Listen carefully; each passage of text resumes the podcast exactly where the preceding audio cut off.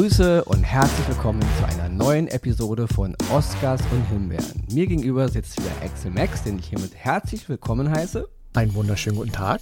Und meine Person ist der Ronny Rösch. Ja, wir und grüßen, wir begrüßen dich alle. Alle. Wieso bist du, bist du heute wieder mit den ganzen ähm, anderen Leuten? Wir sind heute alle da?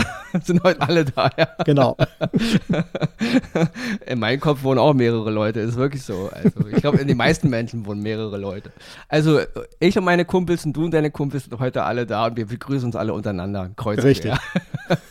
ja, Grüße hinaus an alle, die uns natürlich zuhören an all, ja, Serienfreunde, Filmgucker, Kinofreunde und so weiter, alles, was es da in diesem ganzen, in dieser ganzen Branche halt gibt. Wir haben heute wieder, ja, das klassische Modul, würde ich sagen. Wir haben heute wieder mhm. drei Oscars dabei und eine Himbeere. Heute haben wir aber mal wieder ein bisschen Kooperation. Also wir haben beide die Himbeere, weil die wirklich übel ist.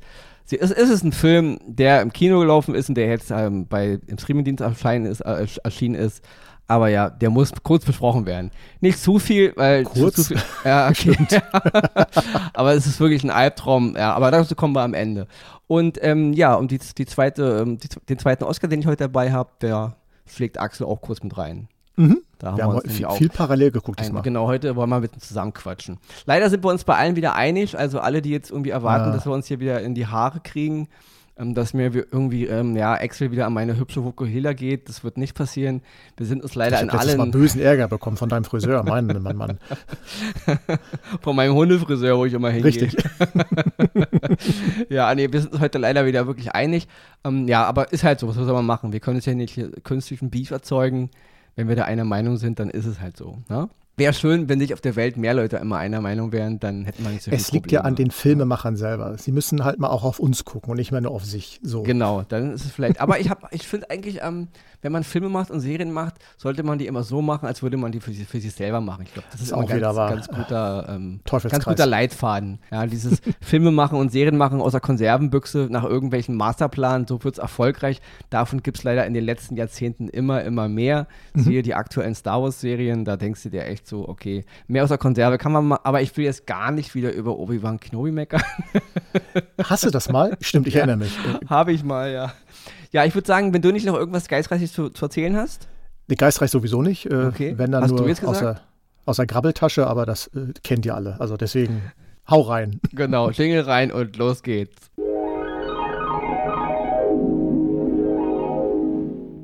Den ersten Oscar, den ich diese Woche dabei habe, ist eine Serie, die ich schon seit Jahren verfolge. Es gab natürlich Corona-bedingt da ein kleines Fenster, wo halt die Serie nicht weiter produziert werden konnte. Sie ist jetzt, knapp vor einer Woche, ist die letzte Folge ausgestrahlt worden. Und es sind jetzt vier Staffeln geworden, insgesamt 39 Episoden und die Serie ist jetzt beendet. Ja. Sie ist abzurufen auf Sky, weil sie ist eine HBO-Serie, heute die erste HBO-Serie. Du hast, glaube ich, auch noch eine HBO-Serie genau, später. Genau. Ja. Ähm, die Serie heißt Succession und sie ist, glaube ich, 2018 ist sie, glaube ich, gestartet.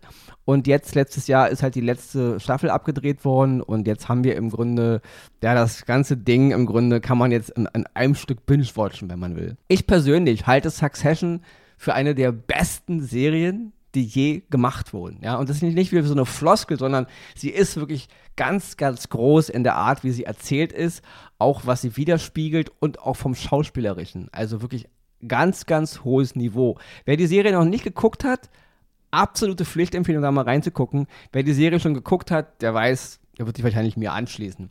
Es geht in der Serie um Logan Roy, gespielt von Brian Cox. Und Brian Cox, kurz ein Wort zu Brian Cox, ja. Zum allerersten Mal natürlich mir aufgefallen, 86 in Manhunter, damals ein Film von Michael Mann, wo er Hannibal Lecter gespielt hat, noch Jahre bevor der berühmte Anthony Hopkins das gemacht hat. Der Film war jetzt nicht so der Hammer, aber Brian Cox ist wirklich ein bravouröser Charakterdarsteller, der in den letzten Jahrzehnten wirklich in diversen Filmen und Serien jeder viele, die immer Brian Cox, denken immer alle, hm, wer ist das? Ja, ist leider so. Ähm, aber wenn, wenn man ihn dann sieht, weiß man sofort, ah ja, alles klar, ja. Weil der hat in so vielen Filmen mitgespielt. Damals auch 1995 in Braveheart, da hat er den Onkel von dem Charakter von Mel Gibson gespielt. Und eine seiner größten Performances für mich immer noch ist in Troja von 2004 von Wolfgang Petersen. Da hat er den König Agamemnon gespielt. Ganz, ganz großes Niveau. Und er spielt im Grunde hier Logan Roy. Und Logan Roy ist so eine Art Unterhaltungsmedien-Mogul mit einer der größten Firmen die dieser Planet hat. Ja, also ein Milliardär, der unter sich Kreuzfahrtlinien hat, einen ganz großen amerikanischen TV-Sender, Vergnügungsparks, Filmfirmen, also all das, ein Riesenimperium. Und Logan Roy hat Kinder, ja, und zwar vier an der Zahl. Und die werden gespielt von Jeremy Strong. Er spielt Candle, Sarah Snook, sie spielt Chiffon, Kieran Culkin, da komme ich später noch zu, er spielt Roman und Alan Wack, der spielt Connor. Kurz ein Wort zu Alan Wack. Wir alle kennen ihn natürlich als John Harryman, den Captain der Enterprise B. Ich persönlich halte die Enterprise B immer noch für das coolste Enterprise-Schiff. Ich liebe diese Excelsior-Klasse, ich liebe diese Linien, habe ich glaube ich schon mal irgendwo anders erzählt. Das also stimmt, für, das stimmt. Für mich ist die Enterprise B das schönste Schiff der Enterprise-Geschichte. Ähm, Kann man drüber streiten, ich liebe dieses, dieses, diesen, diesen Stil einfach. Ja, damals, ähm, wie gesagt, Alan Wack war der Captain der Enterprise B. Natürlich zum ersten Mal 1986 in Ferris macht blau ja, eine der coolsten Komödien der 80er Jahre, kann ich mir heute noch angucken. Und noch ein Wort zu Kieran Culkin, das ist der kleinere Bruder oder einer der kleineren Brüder von Macaulay Culkin, ja.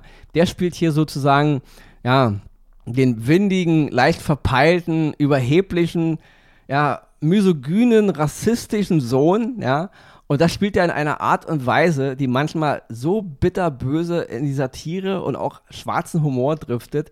Eine ganz, ganz große Performance, muss ich wirklich sagen. Kieran Culkin ist hier wirklich im, aus meiner Sicht so der kleine Geheimtipp von Schauspielerei. Ja. Ich kann nur jedem empfehlen, die Serie im Original zu gucken, da ist es noch ein bisschen besser. Aber auch Jeremy Strong, er spielt den, den zweiten, den, den, den Zweitgeborenen von diesem ähm, großen Medienmogul. Und die Serie geht im Grunde darum, wie dieser Charakter von Brian Cox, der im Grunde wie ein Patriarchat, wie ein riesiger, dunkler Darth Vader, wie ein Imperator über sein Imperium herrscht, jetzt im Grunde eine Nachfolge bestimmen will. Daher auch der Titel Succession, das kann man so übersetzen als Erbfolge oder Nachfolge, ja. Und es ist wirklich, die Serie ist ein bitterböser Spiegel für den Zerfall unserer Gesellschaften. Ja, natürlich in der westlichen Gesellschaft, dieses, wie diese ganzen Superreichen auf die Welt gucken, wie sie, wie sie im Grunde mit ihren Nachrichtensendern und ihren Firmen den ganzen Globus zerstören, die Natur zerstören, das alles noch in Unterhaltung verpacken, ja, und selber im Grunde auf den Rest der Menschheit einen, einen riesengroßen Haufen Exkrement setzen, ja. Und das ist aber so gut dargestellt, dass es eben erster Linie super unterhält, aber man, man, man, bleibt auch oft das Lachen wirklich im, im Halse stecken, weil das ist, äh, manchmal glaubt man das gar nicht, was die da machen, wie die das machen und wie, wie sie darüber reden, ja. Und alle Schauspieler, der ganze Cast, ist so gut besetzt, ja. Die Dialoge sind so geschliffen und so bitter, bitter böse, dass man eigentlich äh, vor runterfallender Kinnlade aus dem gruseligen Staunen gar nicht mehr herauskommt, ja. Und ja, wie gesagt, Brian Cox halt als dieser super große, ja, ich, man muss ihn wirklich als Bösewicht, weil es ist ein Bösewicht, ja. Aber er äh, zieht einen wirklich durch seine Performance und auch die, die, die ganzen Darsteller seiner Kinder in diesen Bann, ja. Und man kann hier wirklich über vier Staffeln, 39 Folgen sehen, einer der Hauptgründe, warum unsere Welt so am Arsch ist, wie sie es ist. Ja, also von der Unterhaltungsindustrie über die Wirtschaft, über wie diese Leute auch durch ihre Nachrichtensender in die Gesellschaften eingreifen, wie sie Meinung bilden, wie sie Präsidenten entweder an die Macht bringen oder eben zum Fall bringen. Ja, das ist wirklich all das streift diese Serie auf einem ganz, ganz großen Niveau. Und hier ist alles top. Inszenierung, Musik, Kamera, also ein rundum geschlossenes Ding, ja. Und deswegen, Leute, wenn man eine richtig tolle Serie sehen will, und wie gesagt, ich und auch viele andere Kritiker halten sie für eine der besten Serien, die je gemacht wurden. Es ist auch gut, jetzt nach vier Staffeln aufzuhören. Sie machen daraus keine Endlosschleife. Succession zu sehen, gerade bei Sky. Alle vier Staffeln sind drin. Schmeißt mal einen Blick rein. Mein erster Oscar für diese Woche.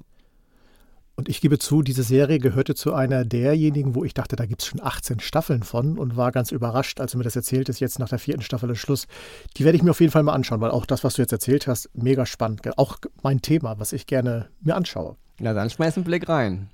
So, wo ihr auch unbedingt einen Blick mal reinschmeißen solltet, ist in meinen Oscar dieser Woche. Und zwar geht es um eine Serie, wo ich mich jetzt schon mal ein bisschen aus dem Fenster lehne, weil es ist jetzt eine Folge draußen, die Folge geht eine Stunde und man weiß noch nicht, wo der Weg hingeht, aber mich hat diese eine Stunde schon wahnsinnig gefesselt, sodass ich das hier und heute schon erzählen muss. Es geht um die Serie The Idol, die läuft auf Sky, ebenfalls von HBO. Und grob beschrieben geht es um eine aufstrebende Popsängerin, die halt im Entertainment-Industrie in Los Angeles ihren Weg finden will. In dieser ersten Folge sieht man schon das, was ich persönlich und vielleicht auch viele von euch da draußen über diese Industrie in LA denkt. An Oberflächlichkeiten, an äh, kuriosen Entscheidungen, an Intrigen, an Showbiz, Affären, alles, was dazugehört.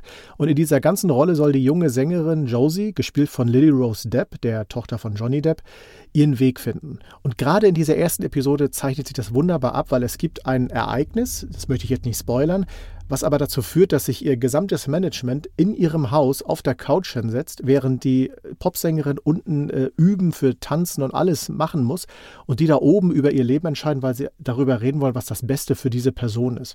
Das finde ich sehr krass und das finde ich auch die gu gute Parallelen zu dem, wie die Berichterstattung über diese Serie hier bei uns abgelaufen ist. Alles, was so an Ankündigung. Da wurde einfach nur darüber gesprochen, was denkt Johnny Depp über die Nacktheit seiner Tochter in dieser Serie.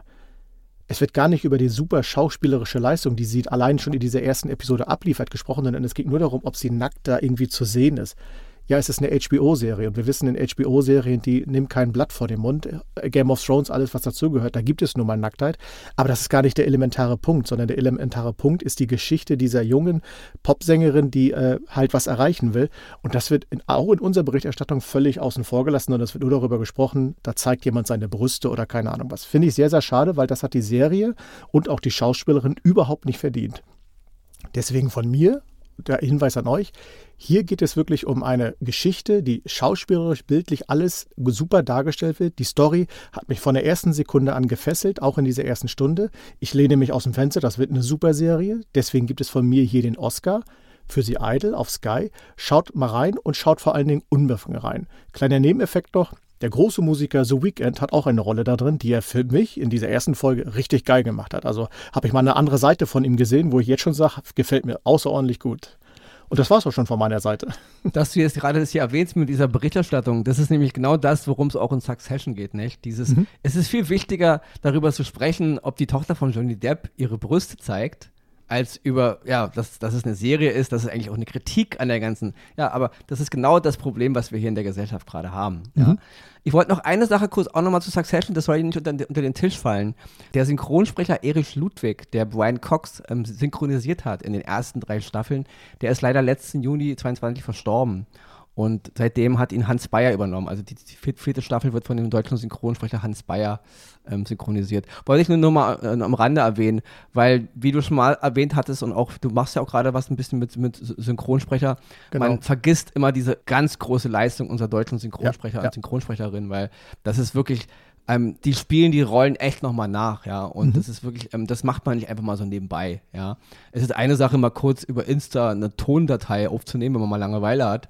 Aber es ist eine ganz andere Nummer, wenn man einen Film aus äh, Frankreich, aus England oder aus, aus den Staaten oder aus, aus China synchronisieren muss und diese ganze, diese ganze Palette der Schauspielerei in der Stimme nochmal reproduzieren muss. Ja? ja? Das ist ganz, ganz großes Niveau, dass unsere Synchronsprecher und Synchronsprecherinnen da einfach nur so locker vor so einem Mikro stehen, nicht nicht das Setting haben, nicht im Set sind, nicht da irgendwie jetzt ja die Kostüme tragen und diese ganze Rolle durchleben und das wirklich auf den Punkt manchmal hinbringen. Ganz, ganz große Kunst. Und deswegen, ja, nochmal ein kurzes Gedenken an Erich Ludwig, der halt verstorben ist. Wollte ich nur mal nebenbei noch erwähnen, weil man es leider immer zu oft, ja, einfach mal so übergeht. Nicht?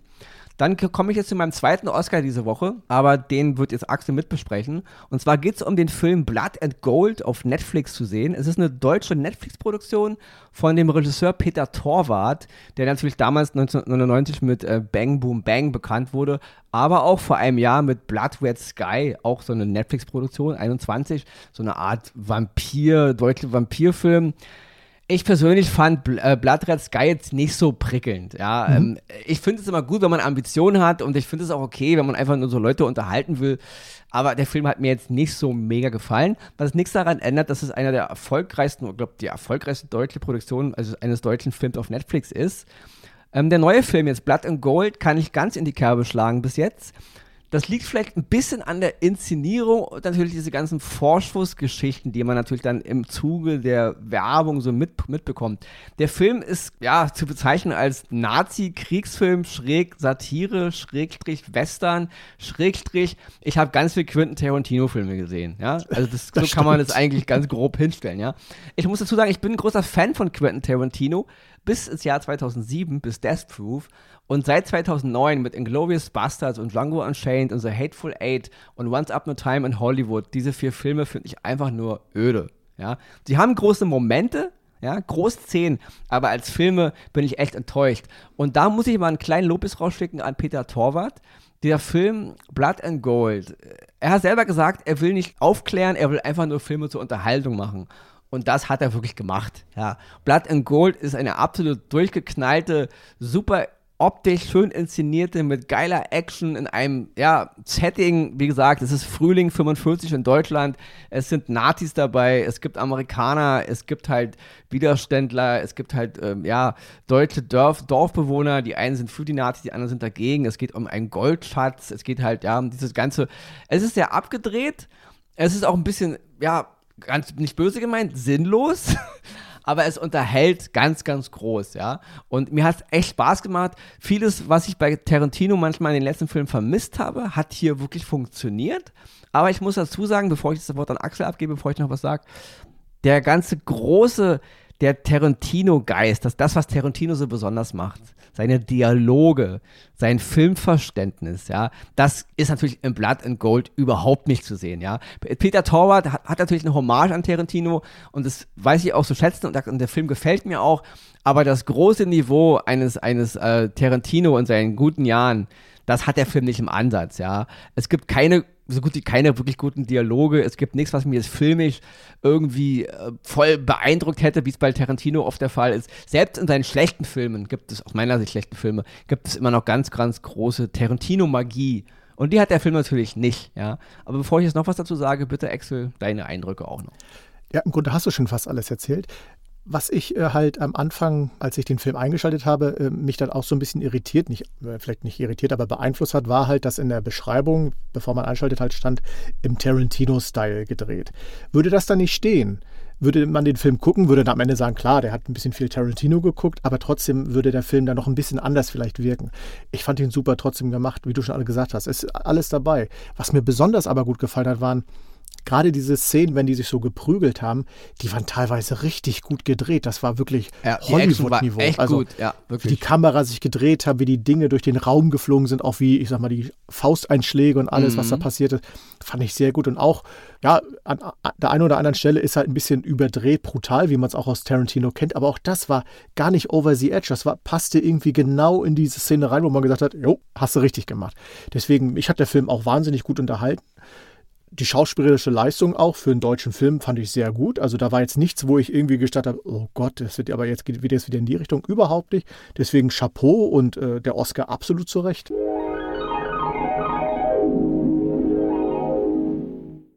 Ja, also kurz zu erwähnen, die Hauptrolle spielt Robert Martha, den kennt, kennt man natürlich aus diversen deutschen Produktionen, aber natürlich auch wieder Alexander Scheer, der hat auch mhm. schon in ähm, Blood Red Sky eine kleine Rolle gehabt. Alexander Scheer halte ich für einen der besten deutschen Schauspieler überhaupt, ja. Er spielt hier halt so eine, ja, ein SS-Offizier mit, mit einem halben Gesicht, Hammer. mit so einer also, Gummimaske drüber, ja. ganz groß, total comichaft, total übertrieben, aber es funktioniert, ja.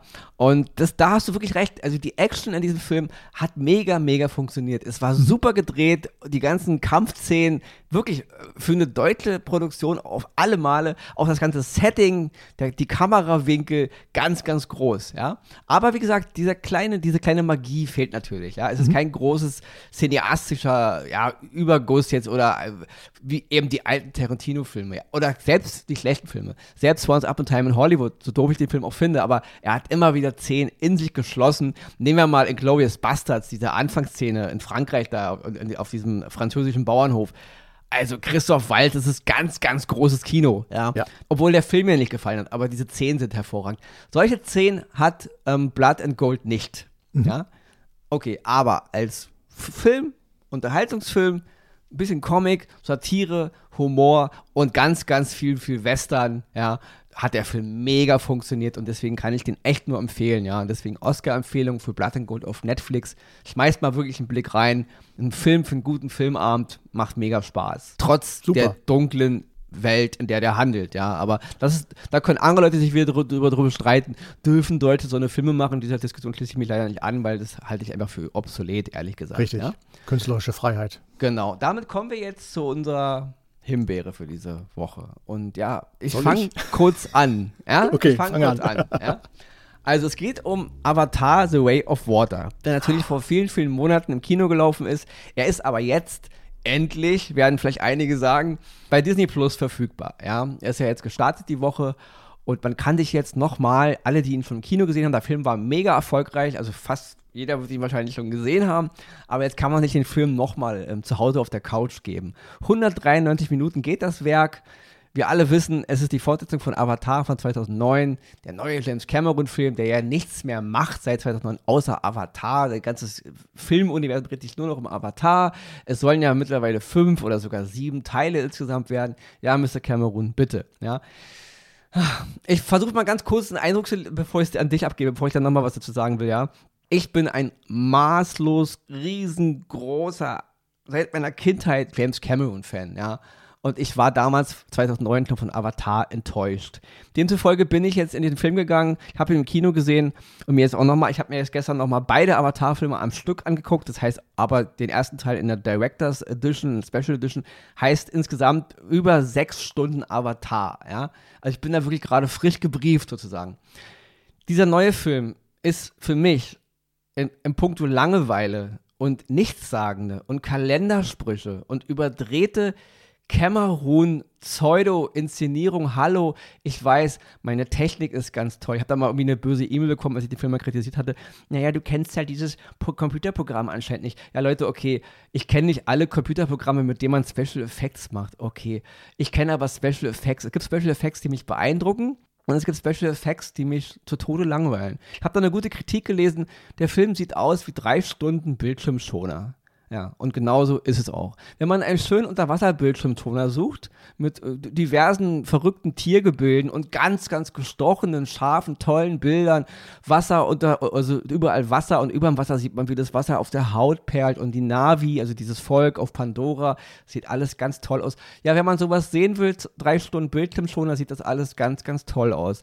Nur als Film, als Geschichte hat es mich null überzeugt, mich null inspiriert ich würde gerne noch ganz viele Dinge sagen, aber ich sehe Axel zuckt, deswegen ich gebe mal kurz an Axel ab, bevor ich dann noch weiter auf diesem Film leider rumhämmern muss.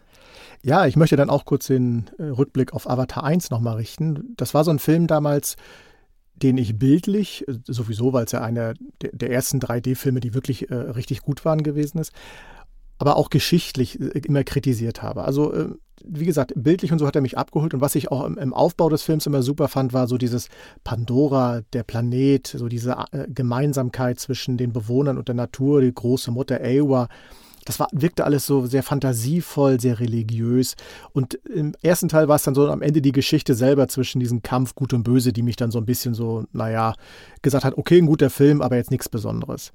Und jetzt in Avatar 2 wird aber das, was sie damals vielleicht noch gut gemacht haben, komplett über den Haufen geworfen. Der Planet Pandora ist gar nicht mehr so dieses Große. Das ist einfach nur noch so, da kommen die Menschen hin und wir hauen jetzt hier mit dem Faust auf den Tisch und wir bringen jetzt noch mehr Geräte, noch mehr Maschinen und noch mehr Waffen mit, um den Einheimischen dort in den Allerwertesten zu treten. Und die Einheimischen, die werden nur noch präsentiert ja, die sind die Bewohner im Wald, aber man flüchtet, komm, ist egal, der ganze Wald. Was im ersten Teil noch alles so groß aufgebaut wird, wird also nur noch so als Randnotiz einfach weggelassen, wird einfach kaputt gemacht und uninteressant. Man fliegt in, flieht in die nächste Region und wie du schon sagtest, wow, alles unter Wasser und Bildschirmschoner trifft es wunderbar. Ja, mein Gott, die Computerprogramme von heute, die können große Sachen machen, aber wenn ich nur noch damit zugeschüttet werde, wird das auch auf die Dauer schnell langweilig. Und die Geschichte an sich, die wirkt für mich nur noch auf der einen Seite habe ich diese Guten, diese Einwohner. Ich kreiere noch mehr Fantasiewelten, noch mehr Fantasietiere, um euch was zu präsentieren. Und auf der anderen Seite kommen wieder die Menschen. Und wie gesagt, sie haben noch größere Waffen, noch größere Maschinen. Und jetzt pulvert euch mal wieder. Totlangweilig. Absolut dröge, null unterhaltsam. Man muss auch dazu sagen, der Grund, warum ich auf Avatar als Filmfreund und als ehemaliger Mega-Cameron-Fan auch gerne rumhacke, ist, viele sagen immer, es ist ja nur ein Film, der soll unterhalten. Ja, okay. Und wenn der Film nur ein Film sein will und nur unterhalten will, wäre meine Kritik gar nicht so böse. Aber Herr Cameron haut immer selber auf die Kacke, mhm. dass er eine Botschaft hätte, eine Message, weil er ja selber jetzt unseren Globus retten will und weil die Natur so wichtig, also er, er überfrachtet seine Filme Avatar und auch Avatar 2 selber mit so viel Ideologie und mit so viel Wichtigkeit, Richtig, die der Film genau nicht im geringsten Perfekt. erfüllt. Ja, es ist eine absolute Materialschlacht und er verrät im Grunde auch seine eigene. Ich erinnere mich, irgendwo mal einen Artikel gelesen zu haben, dass der Cameron am, am Set von The Way of Water wohl darauf bestanden hätte, dass das Catering wohl nur vegan ist, weil er selber mittlerweile auch Veganer ist dass man halt keine, dass keine Tiere zu Schaden kommen, weil ja die Tiere und alles voll wichtig ist. Aber im selben Atemzug habe ich letztes Jahr gesehen, gab es hier bei uns Überraschungseier mit diversen Avatar-Plastefiguren. Ganz zu schweigen von Lego. Lego Avatar. Jede Kreatur ist Avatar gibt es als Lego. Also man stellt da ganz viel Merchandising und Plastik her. Das sagen alle, ja klar, ist halt die Filmindustrie und die Firma dahinter.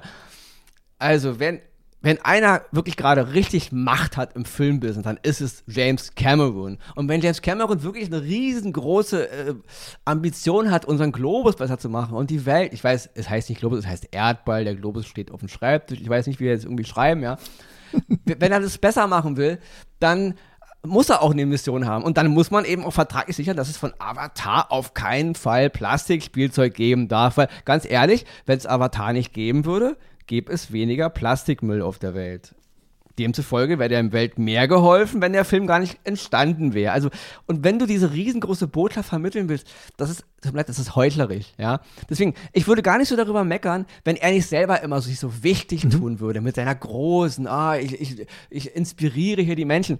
Und erstmal ganz grob zum Film, wie du eben schon sagtest. Avatar The Way of Water verrät jegliche Parameter des ersten Teils. War, die, war der erste Teil noch eine nette Pocahontas-Geschichte mit ein bisschen Öko, ja, wir wollen die, die Welt besser machen und wir beschützen halt die, die Natur und die bösen, bösen Menschen kommen da halt, hat irgendwo noch funktioniert, war kein toller Film in meiner, in, aus meiner Sicht, aber er war in sich geschlossen und als nettes Märchen, als Ökomärchen hat er funktioniert. Und jetzt kommt genau. er mit Avatar 2 zurück wie du eben schon sagtest, alles, was vorher cool war, wird weggewischt. Ja, okay, dann ist halt der Wald jetzt obsolet, dann knallen die halt den Wald da weg, der vorher voll bekämpft wurde und da war Ava und, und wenn, wir, wenn der Wald stirbt, dann sterben wir alle, ja. Und auch die Geschichte von, von Jack Sully, gespielt von Sam Worthington, den Hauptcharakter aus der ersten Geschichte, ist im ersten Teil so eine Art Reise. Und es ist ganz selten, dass ein Mensch überhaupt diese Reise der Navi begehen kann. Natürlich ist er am Avatarkörper, aber er macht ihre Rituale. Und am Ende schafft er alles, was die Navi schaffen und wird aufgenommen in ihr Volk. Ein Auserwählter sozusagen. Ein, ein, ein, ein, ein Mensch, der halt dahin kommt, selber eine gebrochene Seele hat und durch die Navi gerettet wird und nur deswegen diesen Pfad der Navi gehen kann. Und jetzt in Teil 2, jeder x-beliebige Soldat, ja, hier der, der Charakter von Stephen Lang, Colonel Miles Quaritch im ersten Teil getötet, ist jetzt auch wieder als, ja, sozusagen äh, Avatar zurück mit seiner DNA von früher gespeist. Auch das ist schon doof, aber bitte. Und jetzt können jeder x-beliebige Marine kann auf einmal den Weg der Navi gehen. Die sind jetzt im Avatarkörper, die machen dieselben Rituale, die reiten auf einmal diese, diese Flug, Flugsaurier, was vorher eine ganz krasse Sache war. Jetzt kann jedes Navi-Kind einen Flugsaurier fliegen. Was vorher Jack Sullys Reise war im ersten Teil, die, so voll, die uns so mitgenommen hat, ist jetzt x-beliebig. Jeder Depp, der auf, auf Pandora landet, kann innerhalb von drei Wochen einen Flugsaurier fliegen der Weg der Navi ist wohl immer obsolet, kann jeder Honk machen, ja.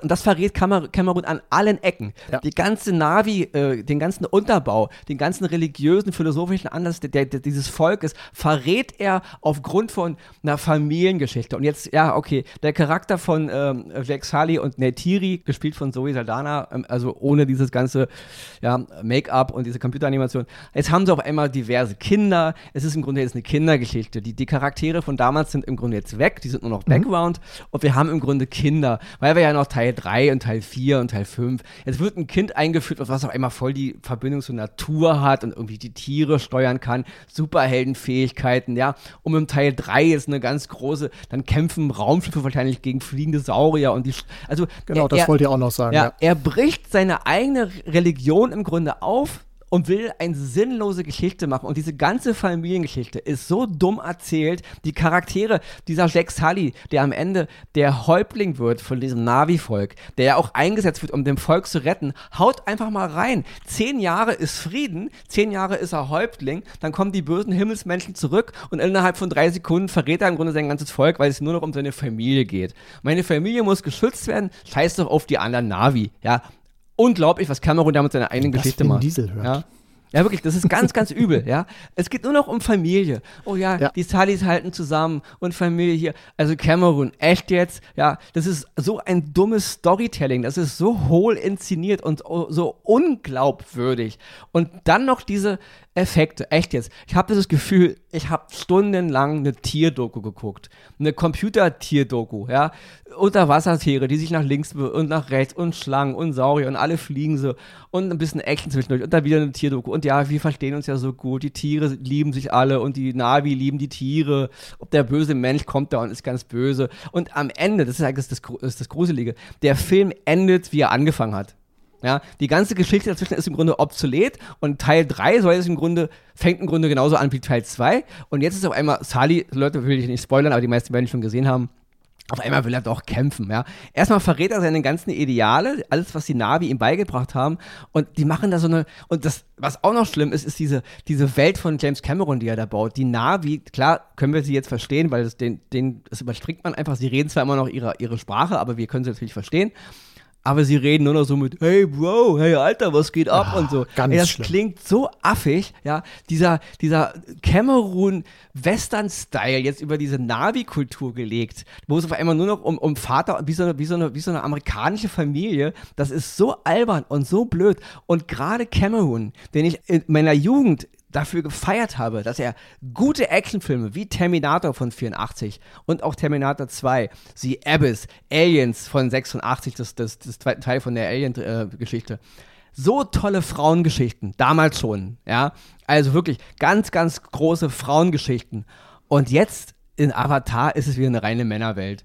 Männer, selbst die Kinder orientieren sich nur an Jack die, die Mutter ist obsolet, die Mutter ist Navi, die ganze die Kultur, wo sie ist. leben. Es geht nur noch darum, cool zu sein. Papa, hast du mich auch lieb? Also wirklich mhm. ganz, ganz, ganz, ganz übel. Wer den Film lieben will, okay. Und wer einfach nur drei Stunden lang ein schlechtes, meiner Meinung nach schlechtes äh, Special Effects Gewitter sehen will, kann es gerne gucken. Und wer mir sagt, der Film soll nur unterhalten, ja, bitte kann es auch gucken. Aber warum ich eben mecke, habe ich schon gesagt, weil Cameron es selber so geil findet und diese Überbotschaft da drin reindrücken will und dieser Film funktioniert auf meiner, ich habe mich echt gelangweilt, ja. Ganz, ganz schlecht. Die Story ist dumm, die Charaktere verhalten sich dumm. Der Charakter von Jack Sully und Neytiri wird im Gegensatz zum Teil 1, wo sie noch fu funktionieren, komplett dämlich dargestellt. Sie, ver sie verlieren alle ihre Werte, ihre ganzen Normen und das nur, damit Cameron sagen kann, die Navi unter Wasser sehen toll aus und ich habe die ganz lieb und die bösen Himmelsmenschen kommen jetzt und Leute, echt jetzt Teil 3, Teil 4, Teil 5, Teil 6, Teil 7 ich habe keine Ahnung, was Mr. Cameron denkt, wo er da jetzt hin will. Er bricht alle Regeln seines eigenen Universums auf, um einen sinnlosen Bombast zu inszenieren, der hinten und vorne nicht funktioniert. Und damit bin ich für heute jetzt komplett raus. Exli kann noch was zu Avatar The Way of Water sagen und dann kriegt er auch noch das Schlusswort. Bis nächste ich Woche. ich bin nur meine Liste gerade durchgegangen. Du hast ja schon alles gesagt. Also, Sorry. Äh, bleibt mir nur noch, ein Punkt habe ich noch, und zwar dieser Untertitel The Way of Water. Der wird ja zweimal thematisiert in diesem Film und zweimal in völlig unterschiedlichen Szenen, die auch zweimal überhaupt nicht glaubwürdig rüberkommen, dass das überhaupt irgendwas mit diesem Way of Water, also jeder kann sich sein eigenes Bild über Way of Water machen, ob das jetzt aus dem Wasserhahn in Gully ist oder irgendwas mit um, gibt uns alle. Keine Ahnung was. Also wirklich richtig schlecht gemacht. Und weil die, du ja gesagt hast, es gibt auch Menschen, die sagen, die, die, dieser Film soll nur unterhalten. Selbst für einen reinen Unterhaltungsfilm ist er einfach zu lang, weil viel zu viel Bullshit reingeschnitten wird. Diesen Film hättest du auch locker in anderthalb Stunden drehen können und die Geschichte wäre die gleiche gewesen. Das dazu. Sorry, ich muss ich mal nicht sagen. einhaken. Bitte, sorry, sorry, ich, noch, ich, ich habe noch was zu sagen. Da hast du auch vollkommen recht. Der ganze Zusammen, die ganze Zusammensetzung der Geschichte funktioniert auch nicht. Die Szenen mhm. greifen gar nicht ineinander. Das ist willkürliches durcheinander geschnittene. Mal ist ein bisschen Navi-Kultur, dann wieder Familienblödsinn, dann ist wieder der Bösewicht da. Also jeder hat auf einmal ein Kind, nur um irgendwie ist eine nächste Generation. Nix greift da ineinander. Also die ganze Geschichte ist total dumm. Wirklich mal jetzt. Total dumm. Und was ich auch noch kritisieren muss, ich als großer Cameron-Fan, er kopiert sich maßlos selber. Der Film hat Szenen aus Aliens, der Film hat Szenen aus The Abyss, der Film hat Szenen aus Titanic. Er re reproduziert seine eigenen Filme. Ich habe jetzt mehr Geld und kann. Das ist so langweilig. Ich als Cameron-Fan, der jeden Film in- und auswendig kennt, langweile mich zu Tode. Ach ja, habe ich schon mal in The Abyss gesehen. Ach ja, habe ich schon mal in Titanic gesehen und in Aliens und in Avatar 1. Und das ist wirklich auch das Schlimme. Er kopiert auch noch Avatar 1. Und und zwar eins zu eins. In diesen drei Stunden ist irgendwo ganz viel von Avatar, dieselben Kamerawinkel, dieselben Geschichten, die Charaktere machen das gleiche durch, sie sagen dieselben Sprüche. Langweilig, langweilig, langweilig. Schlusswort für Axel. Bis nächste Woche. Das heißt für uns, hier bei Oscars und Himbeeren fließt natürlich jede Folge konstruktiv ineinander und deswegen sage ich bis nächste Woche. Schaut weiter Filme und Fernsehen und Serien und alles, was dazugehört. Bleibt uns treu, bleibt gesund und genießt die Sonne. Bis dahin. Tschüss.